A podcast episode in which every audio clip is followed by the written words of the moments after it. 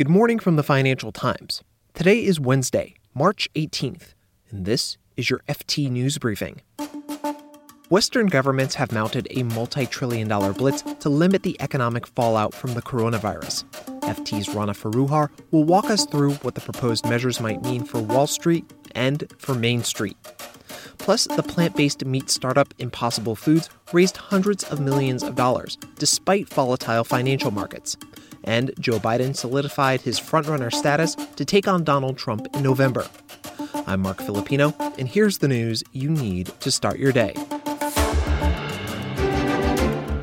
US and European stocks rallied on Tuesday. This was after Western governments from the White House to the Elysee to 10 Downing Street pledged trillions of dollars to help with the economic fallout from the coronavirus pandemic. The Trump administration alone proposed a $1.2 trillion stimulus package to Congress. This was on top of two smaller pieces of legislation. Between the three plans, Americans could see, among other things, guaranteed paid sick leave, funding for coronavirus testing, and even checks sent directly to citizens. Meanwhile, some of the largest economies in and around Europe announced plans to prop up business and protect households yesterday. Britain, for one, unveiled a 330 billion pound package of emergency business loan guarantees and 20 billion pounds of fiscal support. On the central bank front, the Federal Reserve launched additional crisis measures to shore up financial markets. Showing how seriously it's taking the situation, the U.S. Central Bank revived a credit facility for approved dealers of government debt that was last used during the 08 financial crisis. Earlier on Tuesday, it ramped up interventions in the repurchase market and eased some pressures on corporate America by agreeing to buy commercial paper. So, what does all this intervention amount to? Here's the FT's global business columnist, Rana Foroohar. The bottom line is we've had a decade of easy money policy. We've had central bankers telling us for two years that they were not going to have the firepower for the next crisis and that politicians would have to step up and really come forward with pretty big fiscal stimulus packages. And the markets told us, we like this, but we need more. And the, the U.S. is coming at it with a pretty big proposal. As I mentioned earlier, a proposed $1.2 trillion. Rana, who needs it right now? Who needs the aid most? Individuals and small businesses. Everybody's hurting right now, but the weakest individuals, contingency workers, gig workers, folks that are employees in areas like restaurants, you know, these are the people that are really, really going to be hurting if they can't get paid because their businesses are entirely shut down. And if you look at the last jobs report, 48% of the jobs growth was in low end services. The largest chunk of that was restaurant workers. So we're talking about a lot of people that are going to be essentially living on fumes. And as we all know, about half the US population is vulnerable, could not raise more than $1,000 in the midst of a crisis in liquid assets. So that's who's really needs it the most.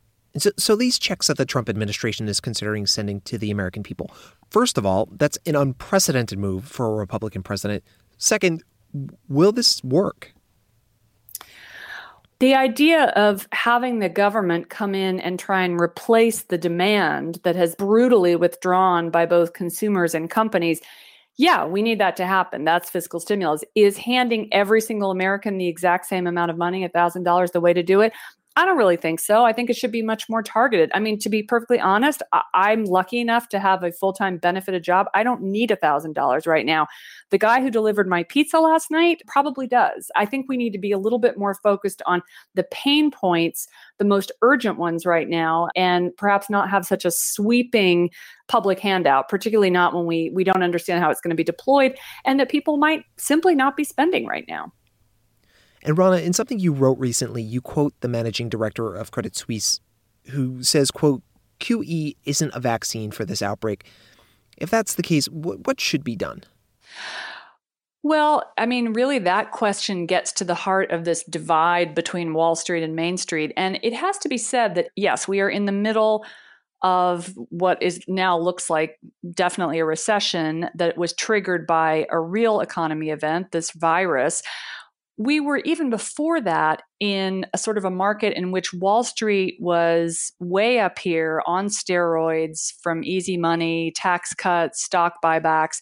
and Main Street was sort of down here. And I think that we're now, because of this collapse, beginning to see that divide much more sharply. And you know, companies of all kinds are under pressure. That's going to result in more downgrades. That's going to potentially create a market event that then tanks stocks, makes people feel poorer. I mean, these are all things that uh, monetary policy alone that QE can't really solve. It can't create demand in the economy. It can just print more money. That itself is going to have effects, I think, longer term down the road. But right now, it's kind of all hands on deck, monetary and fiscal.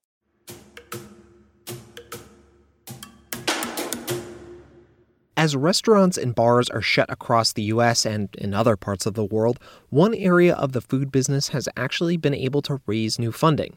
A company that rode the wave of popularity of plant based burgers, Impossible Foods, has raised $500 million in a round that closed last week. Chief Financial Officer David Lee said that Impossible Foods needed to prepare for the impacts of the outbreak and added that the company would be able to handle any short term shocks. Demand is expected to be affected as restaurants remain empty, with food sales forecast to fall sharply. One investor in Beyond Meat, a rival to Impossible Foods, said the impact on Beyond Meat and Impossible Foods will be huge. Impossible Foods has not disclosed its valuation based on the recent capital raising, but Beyond Meat lost about half its value from a month ago. It's now trading at $61.80 a share.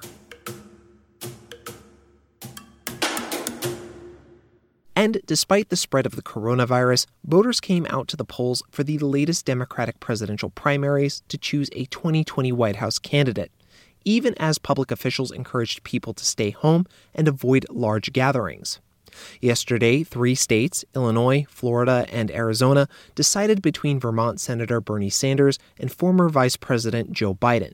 The early results put heavy pressure on Mr. Sanders to exit the race. At the time of this recording, and with votes in Arizona still to be tallied, Mr. Biden had won decisive victories in Illinois and Florida.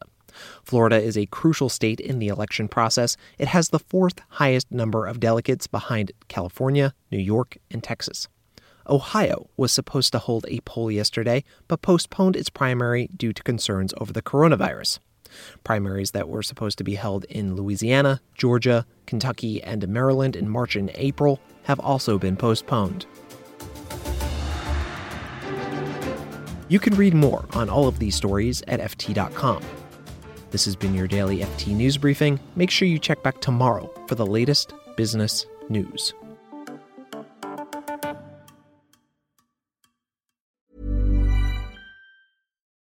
Join us today during the Jeep Celebration event. Right now, get 20% below MSRP for an average of 15178 under MSRP on the purchase of a 2023 Jeep Grand Cherokee Overland 4xE or Summit 4xE.